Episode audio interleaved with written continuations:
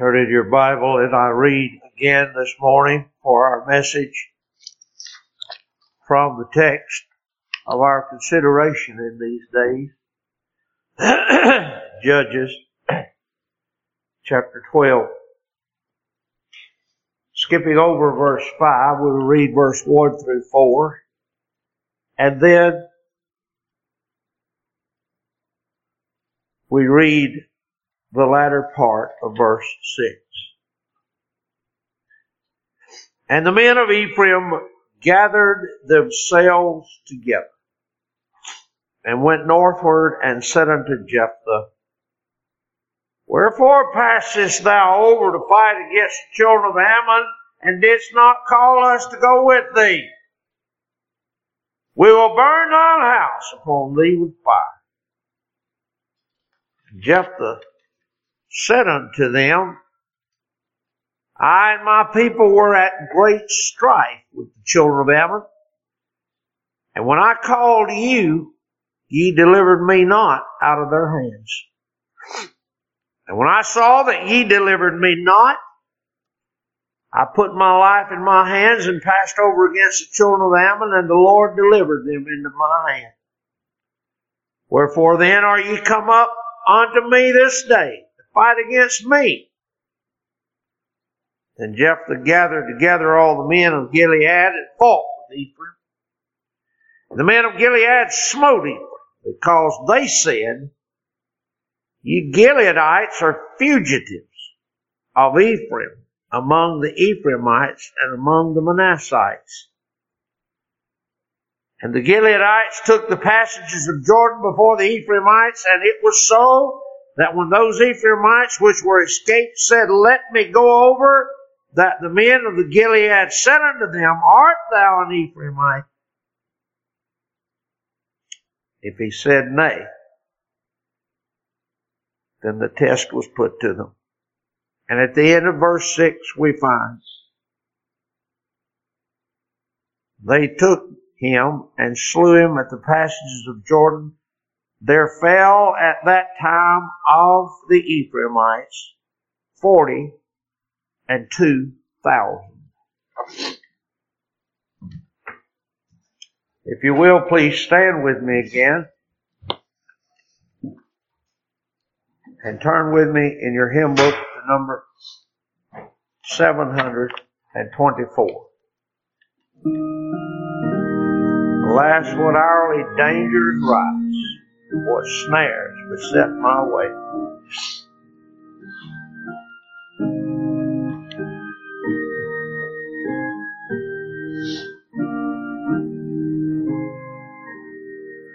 Alas, what hourly dangers rise, what snares beset my way to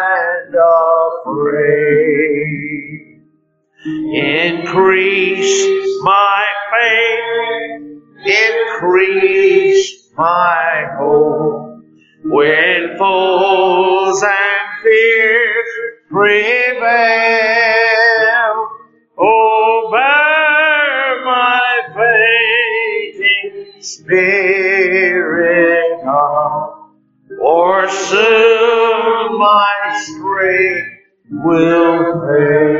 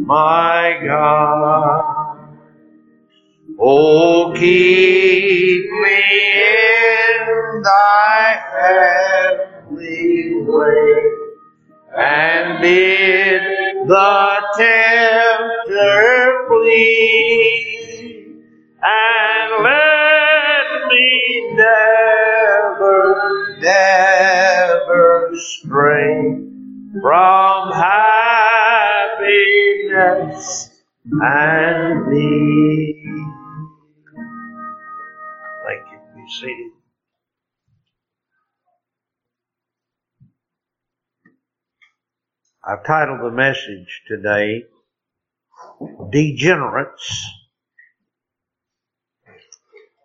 a Disciple, and a Deliverer. Three views. The text this morning, Degenerates, a Disciple, and a Deliverer. It was just on last week that we turned to this 12th chapter in the record of Israel's judges. And we first raised the curtain, as it were, on this last scene in the astounding biography of Jephthah. We saw in the scenes prior, first, the man as a national outcast. Then we saw him living a life of a highwayman. And then as a national ruler over the nation that had cast him out. We saw him as a national ruler, a victor. And then we saw him as a mourner, a great mourner. And now in this chapter, finally, the final scenes of his life, we see him as a soldier again. Wronged again. And victor again. We saw in just that first verse on last week a whole battery of lessons. Lessons suited to our own souls and to the souls of saints in every age. Now, here this morning, we turn again and open again the curtain on Jephthah's final battle. This time, it is not a battle with wicked pagan Ammonites, but with wicked carnal brethren of his own tribe. The command, of course, of the New Testament for us is all too clear. Galatians 5 and verse 25 if we live in the Spirit, let us also walk in the Spirit. Let us not be desirous of vain glory, provoking one another, envying one another. The scripture is all too clear. But here in our text is the final scene in the life of our ruler, Jephthah. And he has been assaulted by those who have not and will not hear that admonition. such a command as that which we have read in Galatians 5 is needful even for us. Because this sin, this heinous cancer of desire for vain glory is as ancient as mankind itself. Did we not see it first in Genesis chapter 4? Verse 3, and in process of time it came to pass that Cain brought the fruit of the ground an offering unto the Lord. And Abel also, he also brought of the firstlings of his flock and the fat thereof. And the Lord had respect unto Abel and to his offering, but unto Cain and his offering he had not respect. And Cain was very wroth, and his countenance fell. And you know the remainder of the story. And the Lord said unto Cain, Why art thou wroth? Why is thy countenance fallen? If thou doest well, shalt thou not be accepted? If thou doest not well, sin lieth at the door, and unto thee shall be his desire. Thou shalt rule over him. Cain talked with Abel his brother. And came to pass they were in the field that Cain rose up against Abel his brother and slew him. Why? He desired he desired to share the glory that his brother had at the hands of the Lord, longing for vain glory. Oh yes. And then again later, is it not also clearly seen even in those early records later in Genesis chapter 37 Genesis 37 and verse 19. The brothers of Joseph, they said one to another, Behold, this dreamer cometh. Come now, therefore, let us slay him and cast him into some pit, and we'll say, Some evil beast hath devoured him, and we shall see what will become of his dreams. What's ailing these boys? What's ailing these boys? Oh, it's the desire for the attention that their father placed on Joseph. It's their own desire, their wicked desire for the vain, vain glory. You know the rest of the story. They did slay. They, they did put him away. They thought they'd cast him off into slavery forever and into oblivion if they could because of their desire for their own glory. To, to diminish His in order to exalt their own. Oh, what treachery is stored up in this sin, which treachery, which knows no bounds. Treachery, as we've seen in our text this morning, that covers nothing and will settle at nothing before spilling the blood of brothers. We saw it in Genesis, the very beginning, and later in Joseph, and now in the text this morning. This, this sin, this is a sin that will stop at nothing until it sheds the blood of its brother. Well, did the blessed tinker from Bedford identify this when finding formalist and hypocrisy climbing over the wall, the beloved pilgrim asked them, Gentlemen, whence came you and whither do you go? To which they boldly replied, We were born in the land of vainglory and are going for praise to Mount Zion. oh, how beautifully the tinker wrapped it all in those simple words. We're born in the land of vainglory, he said, and we're going for praise to Mount Zion. that is the disease that has infected this tribe of Ephraim.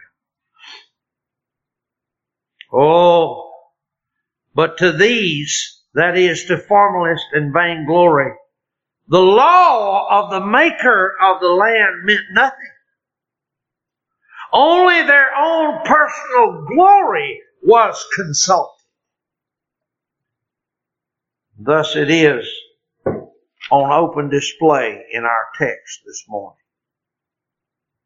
Why have you gone and destroyed the Ammonites without us?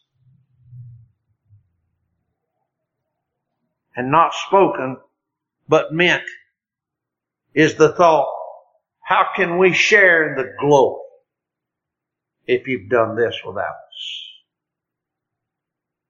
I would like for us this morning to view this text that I've read to you under three simple headings from the record. I'll give you number one. I would have us to see in this text the vicious gall of disgraced degenerates.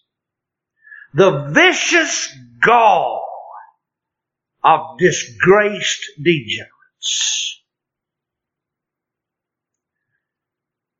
Their feverish pursuit of vainglory has driven them to these actions. And I'd like to point them out to you what specifically a pursuit for vainglory will drive men to do. I'll give you a short listing from this text of the things that the pursuit of vainglory in the heart of degenerates will drive men to do. Number one, it'll drive them to lies. Verse 1 and 2 again. The men of Ephraim gathered themselves together and went northward and said unto Jephthah, Wherefore passest thou over to fight against the children of Ammon, and didst not call us to go with thee? And Jephthah said unto them, verse 2, I and my people were in great strife with the children of Ammon, and when I called you, I called you. It's a lie. The pursuit of vain glory in the heart of a degenerate person will cause them to lie. They are lying. He called them. Is that not what we saw in Cain? Is that not what we saw in Joseph's brothers? They were prepared to lie. They did lie. They lied to their father. Is that not what we saw in the Pharisees in our Lord's own day? They said he's a wine bibber. He's this, he's that. He, they told the people lies. They lied about him. They made out he was wanting to be the king of an earthly kingdom, of Rome's kingdom, and he had no desire or design for it. Never said it. It was a lie. But the feverish pursuit of vain glory in the heart of a degenerate man will cause him to lie. Ephraim said, You've gone down and destroyed the Ammonites, and we were not consulted. We were left out. But that's a lie. They were not left out. And they were called. It was a lie. I ask you this morning, and I don't need your response to know the answer. Have you ever lied? To make yourself look better than you really were? Secondly, vainglory will drive false brothers to slander. It'll drive them to, to lie. Drive them to slander. Look at verse 4. There's an interesting thing here in the Hebrew in verse 4. Jephthah gathered together all the men of Ephraim and fought with Ephraim, with Ephraim and the men of Gilead smote Ephraim because because they said, Ye Gileadites are fugitives of Ephraim. Fugitives of Ephraim. Among the Ephraimites and among the Manassites, you are nothing but the refuge that has been cast off. Fugitives. It's the same word, by the way, that's translated in verse 5, those who escaped.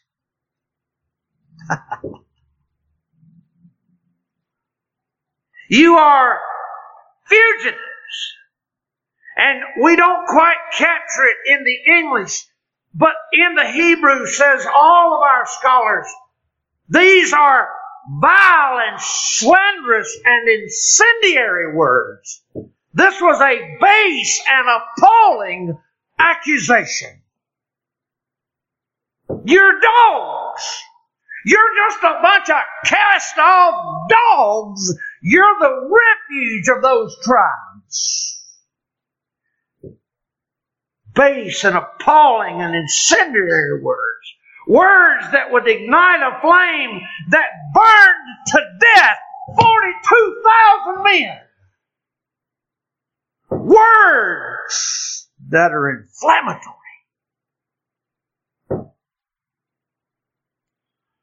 One commentator said, these Ephraimites in the Hebrew claimed that these Gileadites were the scum cast out. I'm telling you that a desire for vain glory will drive the degenerate heart to slander and of the vilest sort. Fausset said, their sneer was aimed at Jephthah, who had been a fugitive of the half tribe of Manasseh, cast out of his father's house, and his followers with him. Those who had called others fugitives in this text proved to be fugitives themselves. I told you in verse 5, they're the ones who escaped. The same word, those who escaped in verse 5. Says Fausset, their words prove prophetical of their own doom a fire that burned themselves. They were paid in their own coin with realities answering to their own contemptuous words. They said, we'll burn your house down on your head. You're nothing but fugitives. You're nothing but scum. You've been cast out. These are inflammatory words.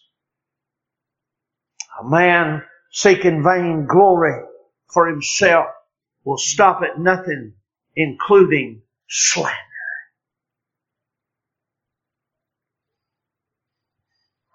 Oh, no wonder it is in the further revelation of our God we come in the New Testament to these words of warning in James 3 and verse 2. For in many things we offend all. If any man offend not in word, the same as a perfect man, able also to bridle the whole body. Behold, we put bits in the horse's mouth that they may obey us, and we turn about their whole body. Behold also the ships, which though they be so great and are driven about fierce winds, yet they're turned about with a very small helm, whithersoever the governor listeth. Even so the tongue is a little member, little member, boasteth great things. Behold how great a matter a little fire kindleth. Oh, it's so in our text this morning. It's so in our record this morning. Oh, what a great fire burned down 42,000 Israelites from a tongue slander. Verse 2, and the tongue is a fire, a world of iniquity. So is the tongue among our members that it defileth the whole body and setteth on fire the course of nature and is set on fire of hell. Slander. Oh yes. Slander. God help us. Thirdly, this morning, under this first point, the gall of thirst in a disgraced, degenerate, seeking vainglory will drive men, thirdly, to base ingratitude. Base ingratitude. Said the Venerable Dr. Gill, had he not fought against the children of Ammon and conquered them, they would have soon not only overrun and oppressed Gilead, but would have come over Jordan and dispossessed the other tribes, and particularly Ephraim, as they had done already. So that it was in the words of Dr. Gill, it was base ingratitude in these people to come to fight against Jephthah who had fought for them and wrought salvation for them.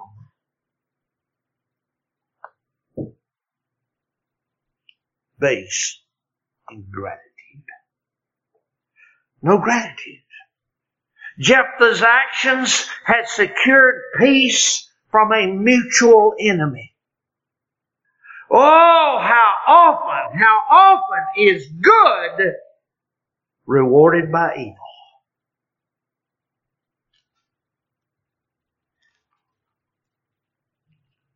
Matthew chapter 21 and verse 15 when the chief priests and scribes saw the wonderful things that he did. Notice the description now. The wonderful things that he did. The children crying in the temple saying, Hosanna to the Son of David. They were sore displeased. What was their problem? Well, they thought they were losing their glory to this one. Their love of vain glory caused them to be displeased, and you know how they rewarded him. The gospel record stands. How often good is rewarded with evil. And could I just take a moment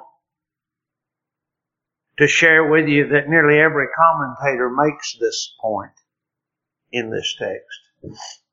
The treatment that Jephthah received. They have said none, none are so vulnerable to be victims of this crime as are the ministers of God. How wisely did blessed old Roger say in 1615, listen to his words. Let this then set before our eyes, those of us who are ministers of God, the disposition of the most of our ordinary hearers, that so we may learn how to be armed against discouragement. We are yoked with such stiff-necked and opposite natures as wind about their finger the most serious charges we lay on their consciences. And we declare unto them the large and weighty things of the law of God, and they account them as a strange thing. That is, after long information, they fare as if they had never heard us. And make them as words of course, or if we spoke in an unknown tongue to them. Hmm.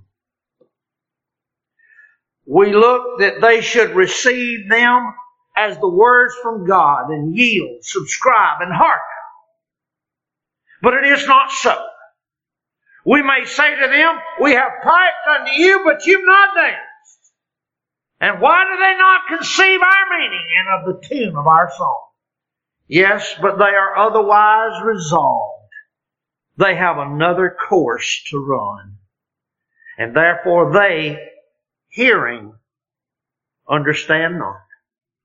Seeing will not see, but wink and harden their hearts against us.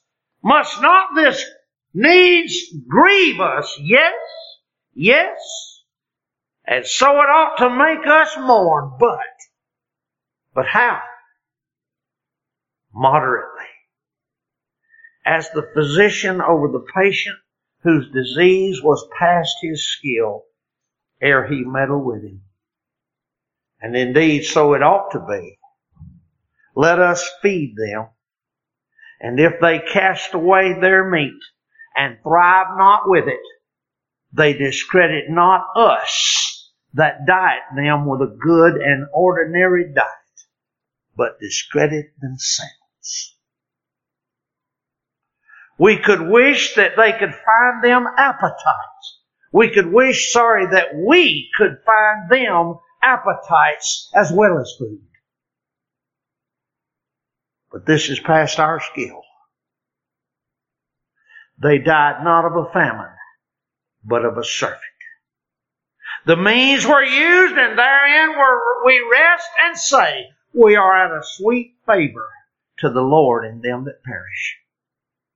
It is manifest by the sign that God will, that God's will was to reject them That God would not persuade them by us. And then, alas, how should we persuade them? We have saved our own souls. Their blood be upon their own heads. They died not for the want of a doctor. Hmm. Can I say to you in a personal way? Some of you have poisoned with venom base ingratitude.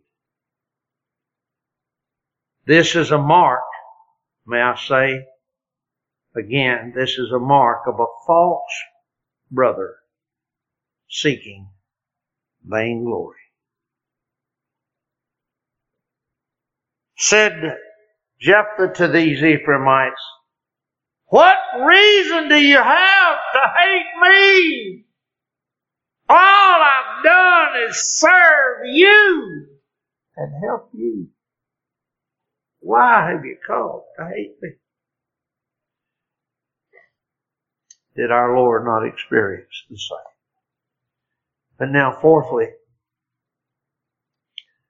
could I give you this, that this insatiable thirst for vainglory will drive disgraced degenerates to seek self above the good of others. I've already said much on this, so I won't say much more. These Ephraimites were not concerned with the fact that what Jephthah had done gave security to all of Israel. All they were concerned about was their own glory. Vain desire for vain glory will drive, will drive the man, the woman to see and care about nothing but themselves.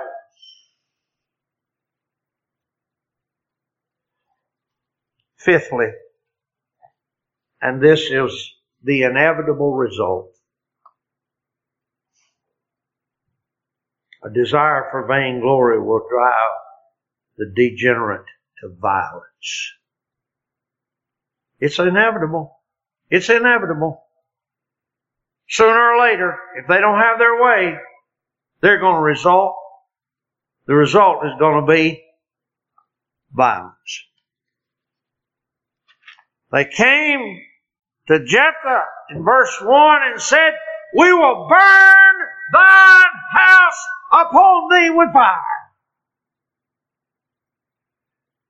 Violence will always be the inevitable result of seeking vainglory.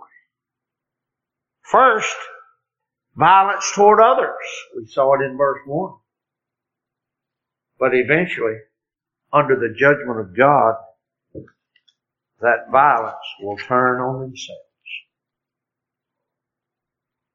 Oh, their lust for vainglory in their depraved human hearts would stop at nothing to satisfy its thirst. We will burn his house with him in it. Oh, the gall, the gall, the gall of a disgraced degenerate. Their bloodthirst will spare nothing in its path. But in the sure judgment and justice of God, violence will not stop there. It will be theirs. Verse 4, Jephthah gathered together all the men of Gilead and fought with Ephraim, and the men of Gilead smote Ephraim. Smote Ephraim. The last of verse 6. There fell at that time of Ephraim 42,000. Violence, I tell you. Violence, in spite of Jephthah's every effort to appease, every effort to help these brothers. War was inevitable, someone has well said. It is impossible to set in order an unreasonable passion by reason. it is impossible to set in order an unreasonable passion by reason. Jephthah had tried to reason with him, but it would not do. Oh, can I say to you, even in our own souls, hear me now, even in the confines of our own souls, our God will avenge His glory and will not share it with even us. 2 Corinthians chapter 10 and verse 4. For the weapons of our warfare are not carnal, but mighty through God to the pulling down of strongholds, casting down imaginations and every high thing that exalted itself against the knowledge of God and bringing into captivity every thought to the obedience of God. Vainglory, he will not allow it to stand, not even in the hearts of his own people. Verse 6 And having a readiness to revenge all disobedience when your obedience is fulfilled. Who's he talking to? He's talking to these Corinthian saints. He said, God will pull it down. He'll pull it down. He'll pull it down. Everything that exalts itself. He'll pull it down. Even in the heart of the believer. Here again the words of Galatians 5 and 25. If we live in the Spirit, let us walk in the Spirit. Let us not be desirous of vain glory.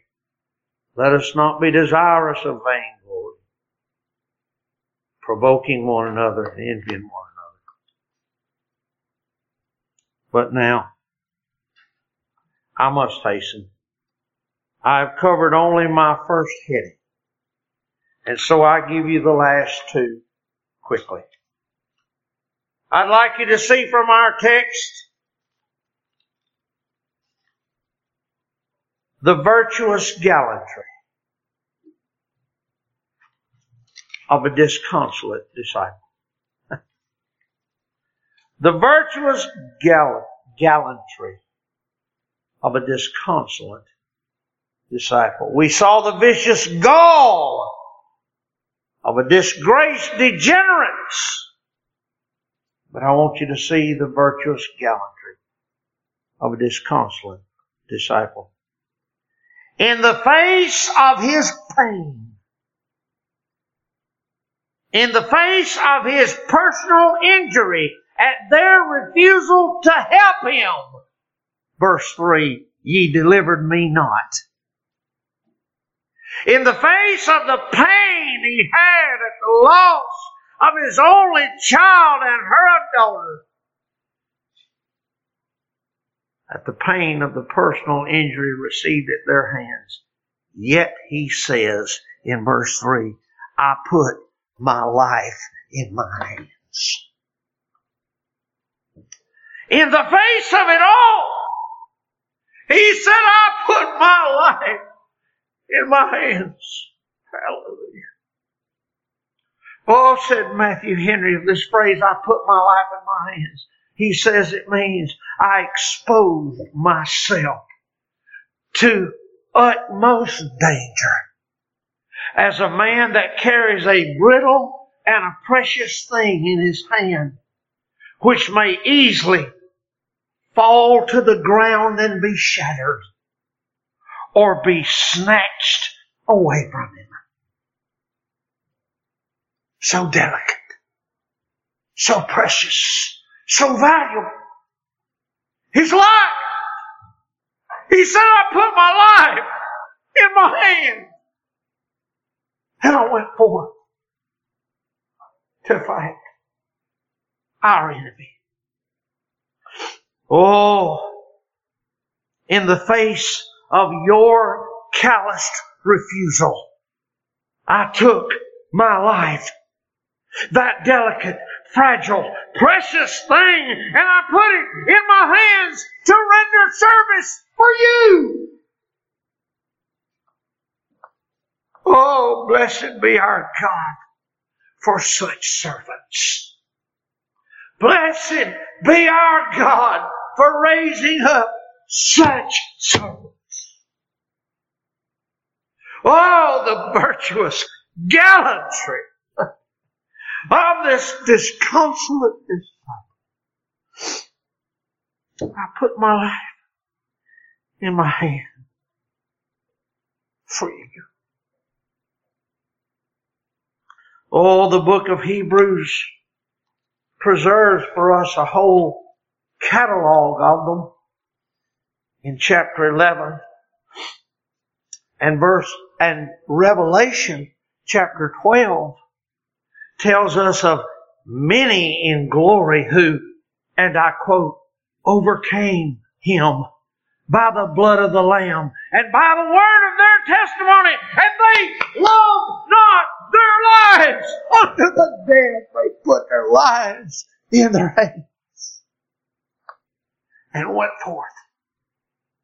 If it cost them their very lives. Oh, hallelujah. They're surrounding the throne this morning. According to Revelation 12. Many, many, many, he said, who love not their lives, but put it in their hands. Oh, does Jephthah's words not point us up more quickly? More quickly than to those recorded in Hebrews 11. More quickly than those that we see a glimpse of in Revelation 12.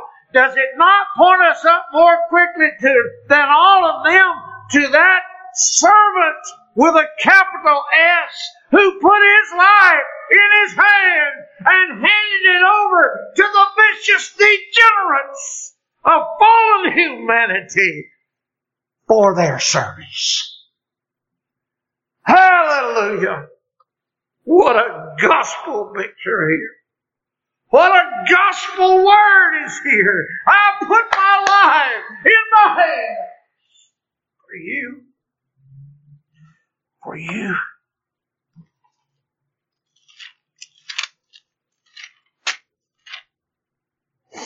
John chapter 10, verse 17 and 18. Therefore, doth my Father love me?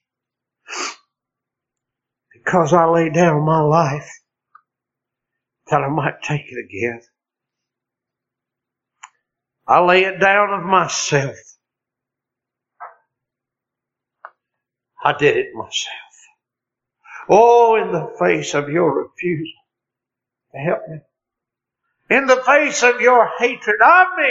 In the face of your seeking vain glory against me.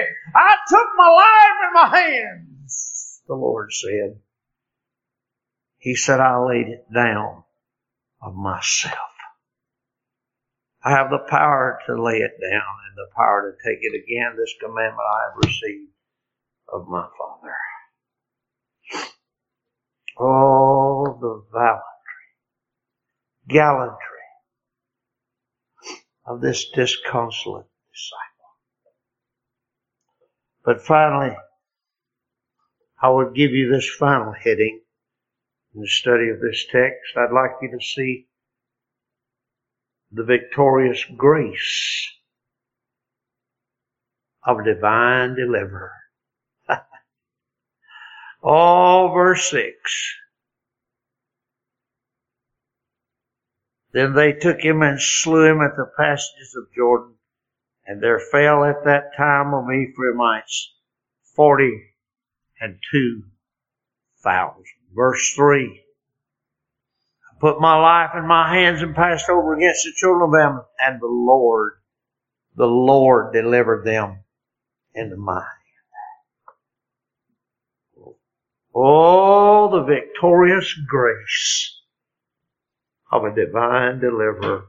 God delivered him. Oh, would you hear with me just one more time the good words of Mr. Rogers? He says, in saying that God delivered the Ammonites into his hands, without their help. As it is manifest he did. We see first how graciously God provided for this servant. That whereas he could by no means procure aid from these Ephraimites, the Lord dealt so for him that he needed them not. Hallelujah. He needed them not. because of how the Lord dealt with him. But went through as prosperously as if he had obtained their best assistance. For why? Why? asked Rogers. God will not forsake his that trust in him. He is their help and defense in time of need in so much that if father and mother forsake them, he will take them up. This is a thing which greatly frustrates the ungodly. Although if God see it expediently, he disappoints and frustrates their hope. And thus the enemies of David, Daniel, and our Savior insulted when they had contrived their purposes so mischievously to manward that they saw no way for them whom they pursued to escape. Nay, says the Jews, let us see if God will help him in this pinch. But oh, what fools they were. Our God raised him from the dead and by him redeemed a whole world. Hallelujah, the glorious deliverance of a gracious God. They wouldn't help him. They wouldn't help him, but God did. God did.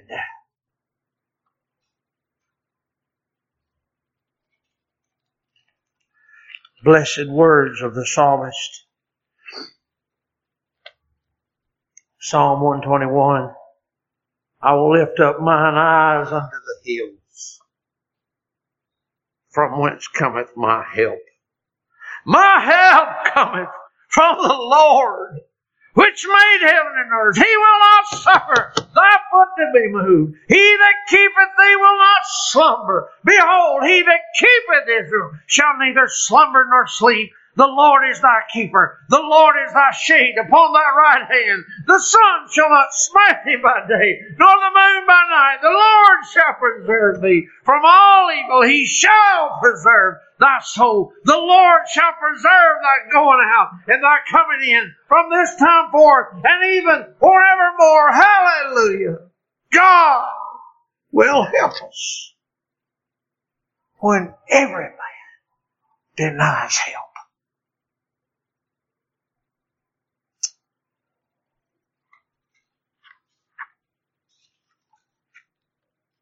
Degenerates, a disciple, and a deliverer.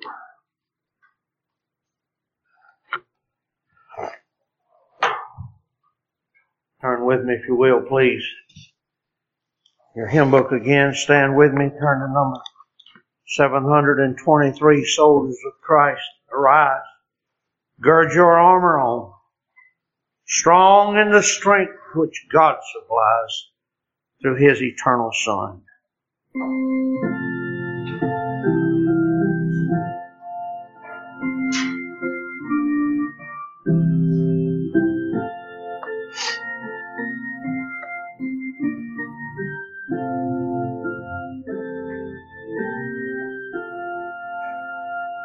Soldiers of Christ, arise and gird strong in the strength which God supplies through His eternal Son.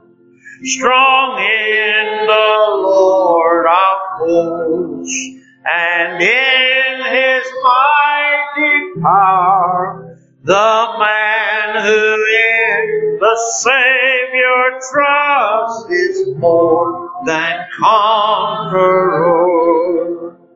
Stand then in His great might, with all His strength and endued, and take to arm you for the fight, the panoply of God,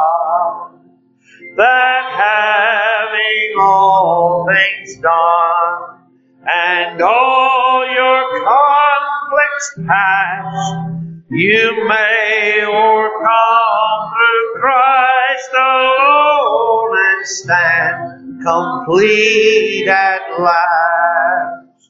From strength to strength go on, wrestle and fight and pray, tread all the powers of darkness down and win the wealth of day. Still